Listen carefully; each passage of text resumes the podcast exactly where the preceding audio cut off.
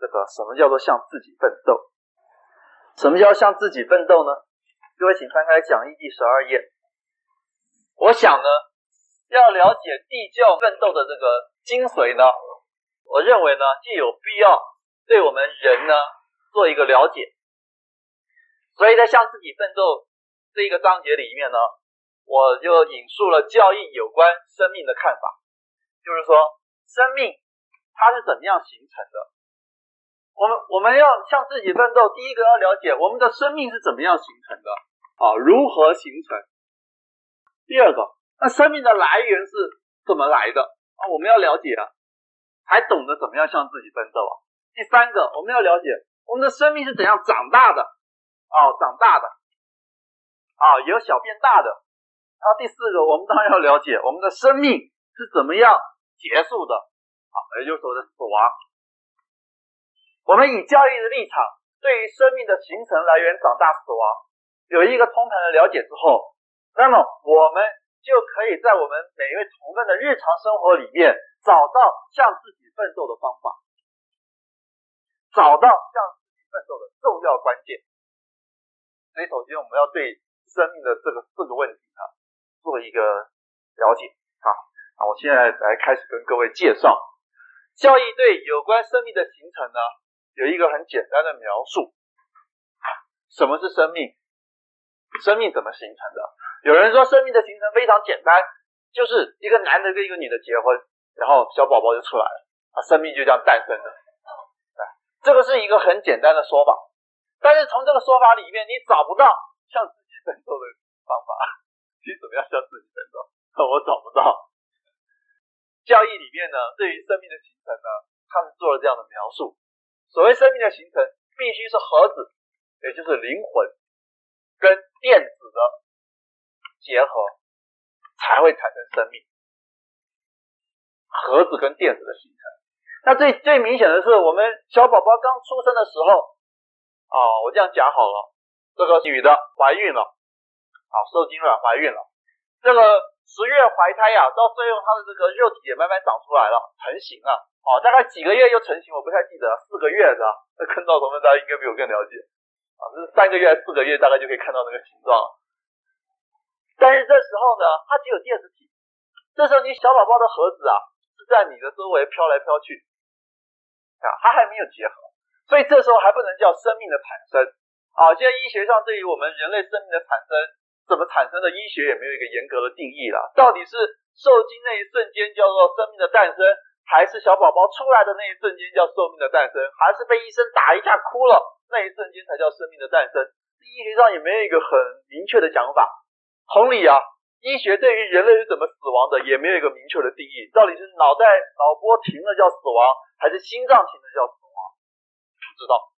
所以人类的科学虽然进步啊，但是对于生命的形成、生命的死亡这两大问题啊，谁呀？哎，还不知道。啊，不知道的话，对于这中间处理的过程啊，难免呢，常常就是这个，就是不知道怎么样去处理啊，所以这时候才会有宗教出来啊，宗教就是弥补科学的不足，把这两个空白给填满，填满之后，根据这两个空白来提出作为人呢所应该生活的态度以及方法，啊，所以宗教通常都经过生死观提出我们的人生观，啊，但是题外话，我们回到刚刚讲的。这小宝宝呢，在母体里面呢，它是一个电子体，那盒子呢还在旁边这个跑来跑去，偶尔呢，它会进去合一下，但是也会出来，这个看一看又跑出来，还没有正式的合体。所以这个呃，如果有怀孕的这个坤道同奋呢，你看小宝宝在这里面的话呢，啊，你除了常常要摸摸它跟它亲和之外，不要忘记跟你附近的空间亲和亲和，它的盒子在旁边跑来跑去。啊，哎，不要忘记跟他亲和。所以现在有人讲说胎教是有用，不过你那个胎教不是跟里面的这个讲啊，是跟你周围的这些盒子亲和。好，你弹音乐给他听，也给他听，你也要给他听。那这盒子跟电子哪时候结合在一起呢？就是在小宝宝出来的时候，这个盒子呢可以跟这个小宝宝呢结合在一起，结合在一起，这个盒子就成为这个电子体的一个主宰。这时候。以教义的观点来看，才是生命的诞生。所以，我们生命的形成呢，是核子跟电子的综合。啊，啊，核子跟电子的综合，这是一个呃很简单的、很明确的一个说法。我们天地教对于生命的形成的一个观念。那么这边我要强调一点，我们通常不把这个核子叫做生命，我们叫做性灵啊，把它叫做性。那这个电子一般叫做物体。那么性灵跟物体的融合才是所谓的生命。这边是我要跟各位名词的定义上要做一个强调，生命必须是核子跟电子的融合才能够产生的。光有核子那只是叫性灵而已，不够；光有电子只是叫物体而已，也不够啊！一定要两个的融合。好，我们现在对第一个问题呢稍微了解之后呢，我们就来看看那第二个问题：生命是怎么来的？生命是怎么来的呢？科学上的讲法也不一样啊，科学上就各家各派的讲法也有啊。有的人说生命就是进化来的，我们人类啊，人类虽然是由人类生的，但是最早的人类是由猿猴进化来的。那么猿猴呢，猿猴的这个手都跟脚差不多长，那猿猴又是由更早期的哺乳动物来的啊。我这个生物不太懂，那更早期了啊，一直推上去，推到最早的话呢，生命都是来自于所谓的。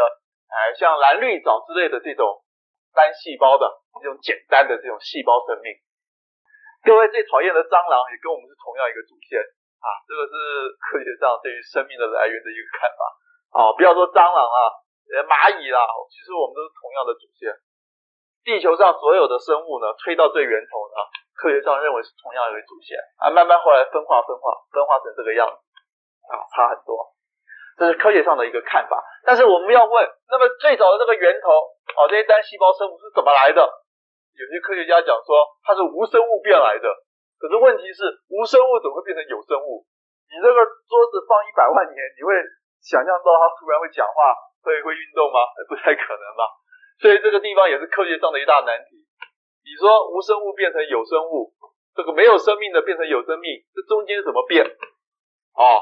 科学上也做了一些实验，好像有一些结果，但是事实上呢，并没有一个明确的答案。一个问题，所以我要讲，科学对于这个生命的形成也不知道，对于生命的死亡也不知道，对于生命的来源其实也不知道，对于生命的长大呢，我们待会儿再来谈。那么教义里面对于生命的来源是什么看法？如果各位去看教义的话啊，你会发现呢。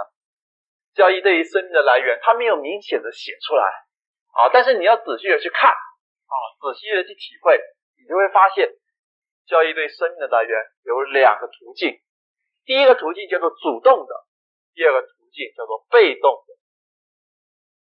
什么叫被动的来源呢？就是一般我们讲的一个人，他死之后，他的盒子依照这个电学引力的关系，被这个。地表附近的一些电子体所吸收进去，啊，完全是电学上引力的支配，啊，这是教义的讲法。也就是说，这个这个人死掉之后呢，他依照他的因果业力，身不由己的在循环。比如说，他这一辈子呢，曾经害了某一个人，那么他死后呢，依照因果业力，他下一辈子可能就投胎变为这个人的儿子啊，或者女儿，而且惨受虐待啊，也有这样的一个可能。好，这个就是一种因果业力，他身不由己的投胎转世的，是为了要还债了业障的，这是属于被动。我们一般人呢，都是属于这种被动式。但是另外有一种生命的来源不是这一种，是主动。哪一种呢？就是天上的仙佛看到你人间呢很惨，他发了慈悲心，想下来救劫，他就倒装下凡来，来参与这个人间救劫的工作。这一种就是属于主动式的。这种主动式的投胎，就是教义上讲的，这个天上的这仙佛，他的盒子很亲密，能量很大，所以他有权可以去选择他所要的电子体去跟他结合。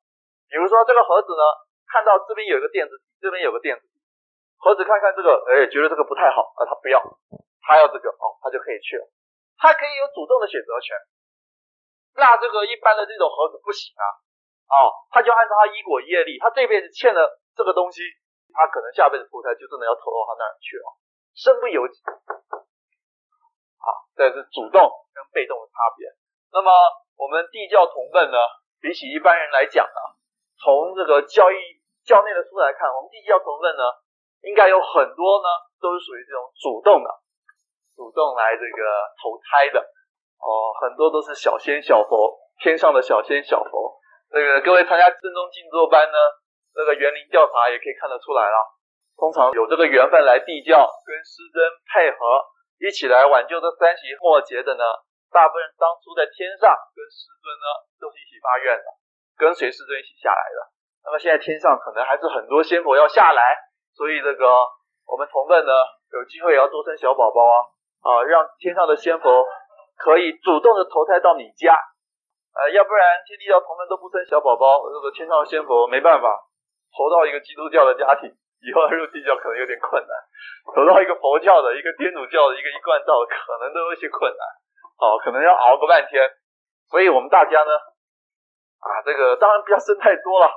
生太多也未必生出来每个都是仙佛转胎的呵呵，也未必，两个恰恰好吧？现在政策是不是这样子？我不太了解，是两个还是三个？我忘记了，恰恰好就可以了啊。这个增产报国，这个是有关生命的来源。教义对于这一部分呢，并没有很明确的写啊。那么这个大家呢啊，必须去好好的体会呢。呃，可以发现大致上啊，教义的看法是这个样。我们生命的来源有这两个，一个主动，一个被动。那我们继续看看，好，你现在你这个人呢，你出生了，你成了一个小孩子了，你慢慢长大了，进入到青年时代，进入到壮年时代，进入到老年时代，你这个生命呢，过程呢，教义的看法又是如何呢？那么这个就是今天的重点，我们从这个地方配合生命的来源，我们就可以看到。好，向自己奋斗的重要的原则是什么？我们最后可以得出一个简单的结论。我们来看看，在我们生命的成长过程中，最最重要的是什么？我要跟各位讲的是，最最重要的是我们的念力，我们的念头。我们向自己奋斗最终的关键也是在这里，我们的念力，我们的念头。什么叫做念力？什么叫念头？各位看这个“念”，“念”这个字呢，很有意思。今天的心啊，叫做念。今天的心，也就是说现下的心。我现在这一刻的心，我当场这一瞬间的我的心，就是我的念。所以呢，我当场我公正呢，忽然心里有个念头，哦，我好渴。这个是我当场心里的一个想法，它马上就产生了念力。这个念力的产生呢，有两个方向。第一个方向呢，它会往外发射。内发射哦，有这两个途径去发射。向外发射呢，这是属于向天奋斗的部分。哦，我在向天奋斗那堂课再跟大家有系统的介绍。这一种向外发射就是一般我们讲的亲和亲和力。一般我们谈的热准，就是指这种向外发射的念头。那么我们今天生命的成长所谈的是这个念头呢，经过我们神经肌肉系统的支配，对我们身体自己所产生的影响。好，我们要谈的是这一部分，好，各位了解吧？那这一部分是以后才要谈向天奋斗的课程。基本上，各位在这边只要了解这个重点，所谓念头是我们当场的心，现下这一瞬间的心产生的念头。这个念头必然有两个方向，一个向外，一个向内，毫不例外。你没有办法把你向外的念头收回来，收不回来的。你也没有办法把你这个支配你肉体的念头收回来，也是收不回来。念头是有这样的一个特性。那我们来研究。我们当下的一个念头对我们的肉体到底会产生什么影响啊？我们来研究这个课题，这个就是我们生命成长的一个关键。为了要了解我们当下的一个念头对肉体所产生的影响呢，我们首先要知道一些东西。各位请看我们的讲义，一样第十二页，生命的成长。我们要了解三件事情：什么叫做先天盒子？什么叫后天盒子？什么叫做电？它的特性是什么？它发出的念头是什么？首先，我们要了解什么叫先天盒子。先天盒子它的本性啊，是无知无识、无善无恶啊、哦，是这样，是赤子之心，就像小孩子那样子。小孩子没有什么善的观念，他没有什么做圣人的观念，他也没有什么为恶的观念，他是天真纯洁的自然之心。好、这种赤子之心就是所谓的先天盒子，它的一个特性。哦，它的一个特性呢，教义上有写，它是无善恶之熏染，无色相之复合，但是呢，它无所不入，无所不侵，所以呢，很容易就被影响，变成可以为善，或者被影响说会变为为恶。它是异语熏染，善有变化。所以先天盒子它是赤子之心，但是它很容易受外界的影响，而变得有分善恶了啊，有分好坏。所以先天盒子它赤子之心本来是无善无恶，但是因为它有个特性，很容易被影响。各位只要了解这两点就好了。那么什么叫后天盒子呢？后天盒子在我们来讲，就是我们一般人所谓的灵魂，我们的魂。后天盒子呢，它的特性，它的本性呢，好、有它正常的本性。它正常的本性是什么呢？各位请看我们的讲义里面有写，它正常的本性就是所谓的这个喜悦、和善、温良、仁德、宽裕、哦，这些很好的美德啊、这些和好了美德，这是这个后天盒子正常的特性。那么后天盒子也会有不正常啊，它的不正常我们叫它潜伏的特性。就好像有一些这个精神病患一样，他平常很正常，但是有时候遇到一些刺激，哎，他就变成不太正常了。好，我们的后天盒子也有这种啊潜伏的这种特性，这个特性呢是属于痴，哦，属于怨性，有这种痴性，有这种怨性。啊，各位同奋，我们在这边呢，必须要把先天盒子、后天盒子跟电子呢作为一个通盘了解之后，我们才了解我们的念头对我们身体所产生的影响，我们才了解我们生命是如何成长的。我们也才能够了解自我奋斗的关键在哪里。好，从教育的立场来了解自我奋斗的关键，这个是后天盒子的一个特性。那么电子的特性呢？教义呢是给它一个很简单的描述，叫做漫无灵觉，盲动凶恶。那么这个赤子之心，无善恶之熏染，无色相之复合，这个是先天盒子的本性，同时它也很容易被影响、被干扰。那么后天盒子的本性呢，在正常的时候是喜悦、温良、仁德、宽厚这种美德，但是他有时候遇到一些刺激，他会变成这种痴性、怨性就会出来，变得很强。好，这是后天盒子的特性。电子的特性是漫无灵觉、防动凶恶。好，各位同奋，你们把这个记住呢。好，我们要继续来看下去。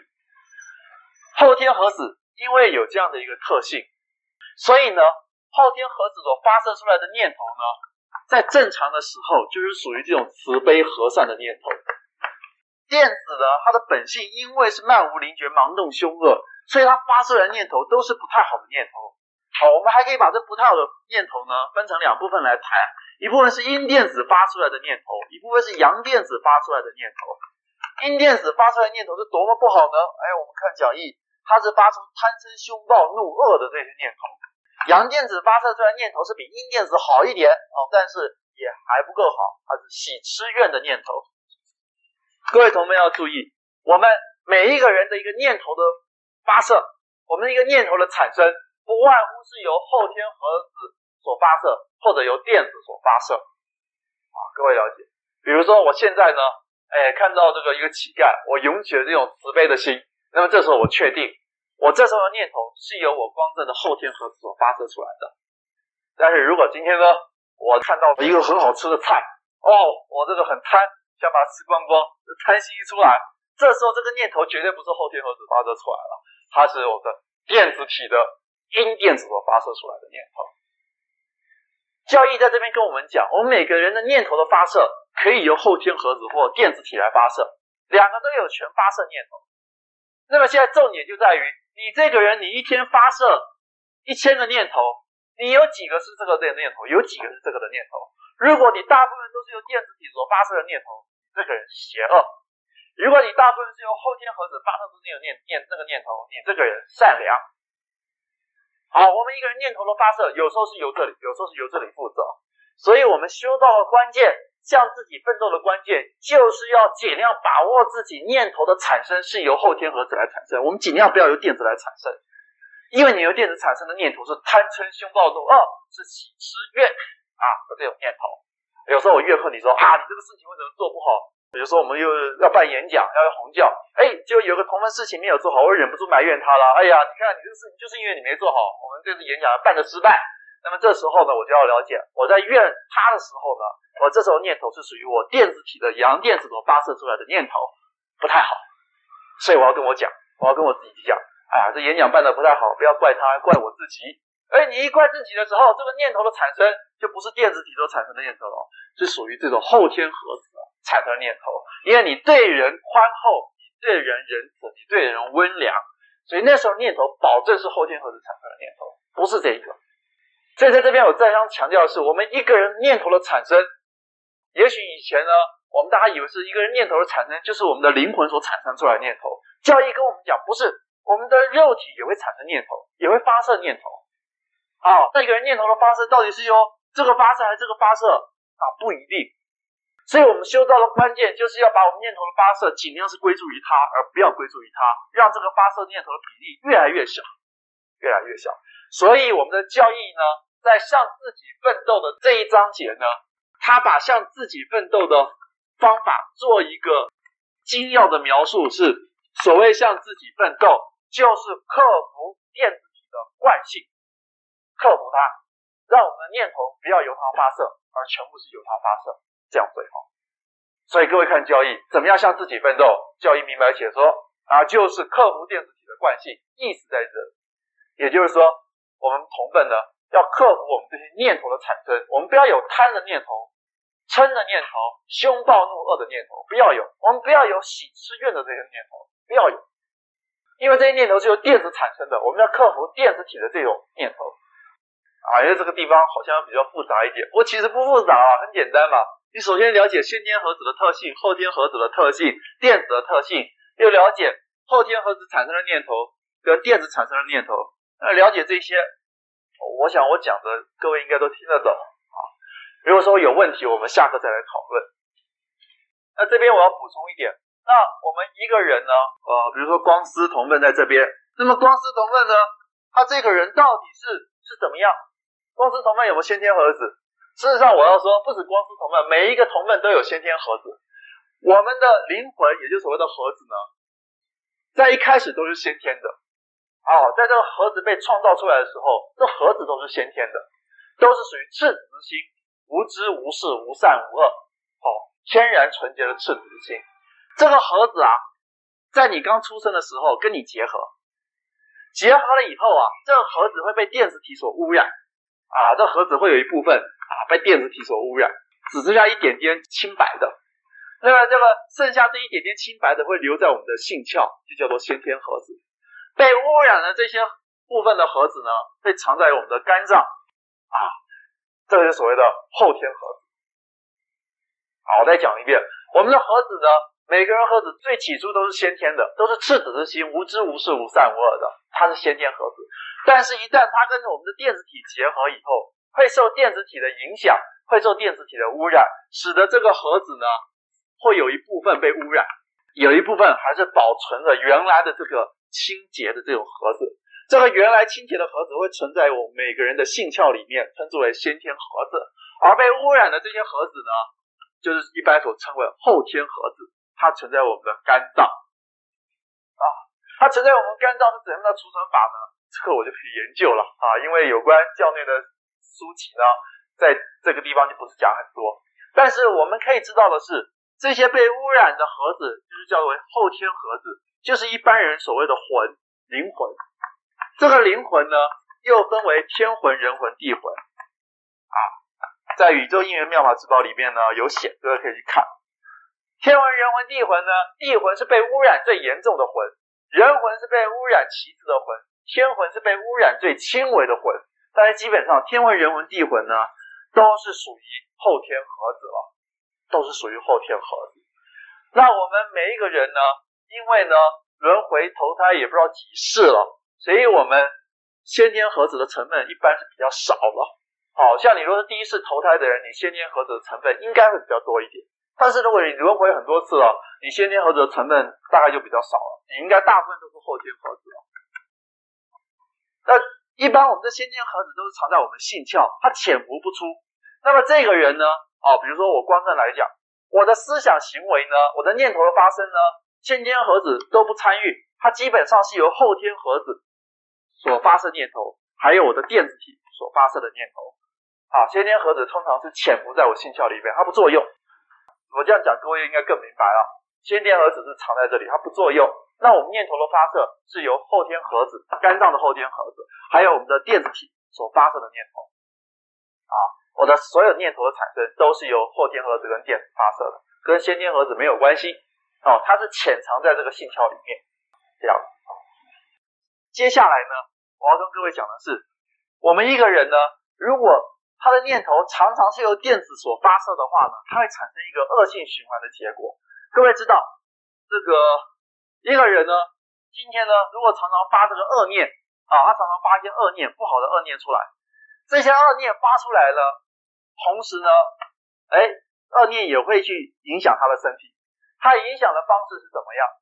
这个电子体发生的这个恶念呢、啊，会影响到后天盒子，使得后天盒子的潜伏的这个病态的这一部分会被激发出来。一旦后天盒子这个潜伏的这个病态的这个不好的这些部分被激发出来之后，这后天盒子所发出来的念头啊，也不会是慈悲和善了啊，也是这个这种具具有痴性怨性的念头。这种具有痴性、怨性的念头，又去影响到电子体，使得电子体发射更多的念头出来，而发射更多的念头，又去激发这个潜伏的这个痴性、怨性，又产生一个不好的一个念头，又去激发核电子啊，电子被激发之后，又产生更多的不好的念头，这是一种恶性循环。好，教义上所写的，好，我可以简单的把它这样子画，这个是所谓的心，那么这是所谓的物，所谓的电子体。这个这边的心是指后天盒子，这边的物是指电子体。后天盒子跟电子体都可以发射念头。那么现在一个人呢，有一个人，他念头的发射是习惯由电子体发射。比如说，这个人常常发射贪念，哦，他一天都要发多少贪念，他看什么都贪，看这个也贪，看那个也贪。啊，他觉得说，哎，我没有真的去拿就好了，我这念头这边想一想没有关系。不对，交易跟你讲，你虽然没有做出来，但是你念头一直在发射这种贪念的时候。这种贪的念头会去影响到你的盒子，你的后天盒子。我们先天盒子都没有作用，不谈。这不好的念头会影响你的后天盒子，怎么影响法？它把你后天盒子潜伏的这个不好的部分给激发出来，激发出来之后，你这个盒子所产生的念头啊，就不是这种慈悲和善了，就是那一种具有痴性怨性的这种念头。这种有痴性怨性的念头又过来刺激了电子体，使得电子体又产生更多的贪念。他又去把这个不好的地方再一次激发出来，于是他的念头又更不好，更不好又刺激电子体，又产生更多的贪念，又去激发它，于是久而久之，你心里的这个潜伏的恶念就越来越多，你的后天盒子慢慢被污染，慢慢就被污染，盒子会被电子体给污染，污染到某个程度的时候，盒子呢本来是阳性，电子本来是阴性，但是你现在这个盒子啊，因为这个电子体常常发射这个不好的念头。而而污染了这个盒子，使这个盒子具有阴电性。现在它是阴的，它也是阴的，两个阴的会互相排斥，于是这个链条就断掉了，两个不会相吸了。好，它慢慢也变成阴性，它本来就阴的，它慢慢也变成阴的，两个就互相排斥分离。这种互相排斥分离呢，叫做什么呢？就是叫做哇。请去听下集。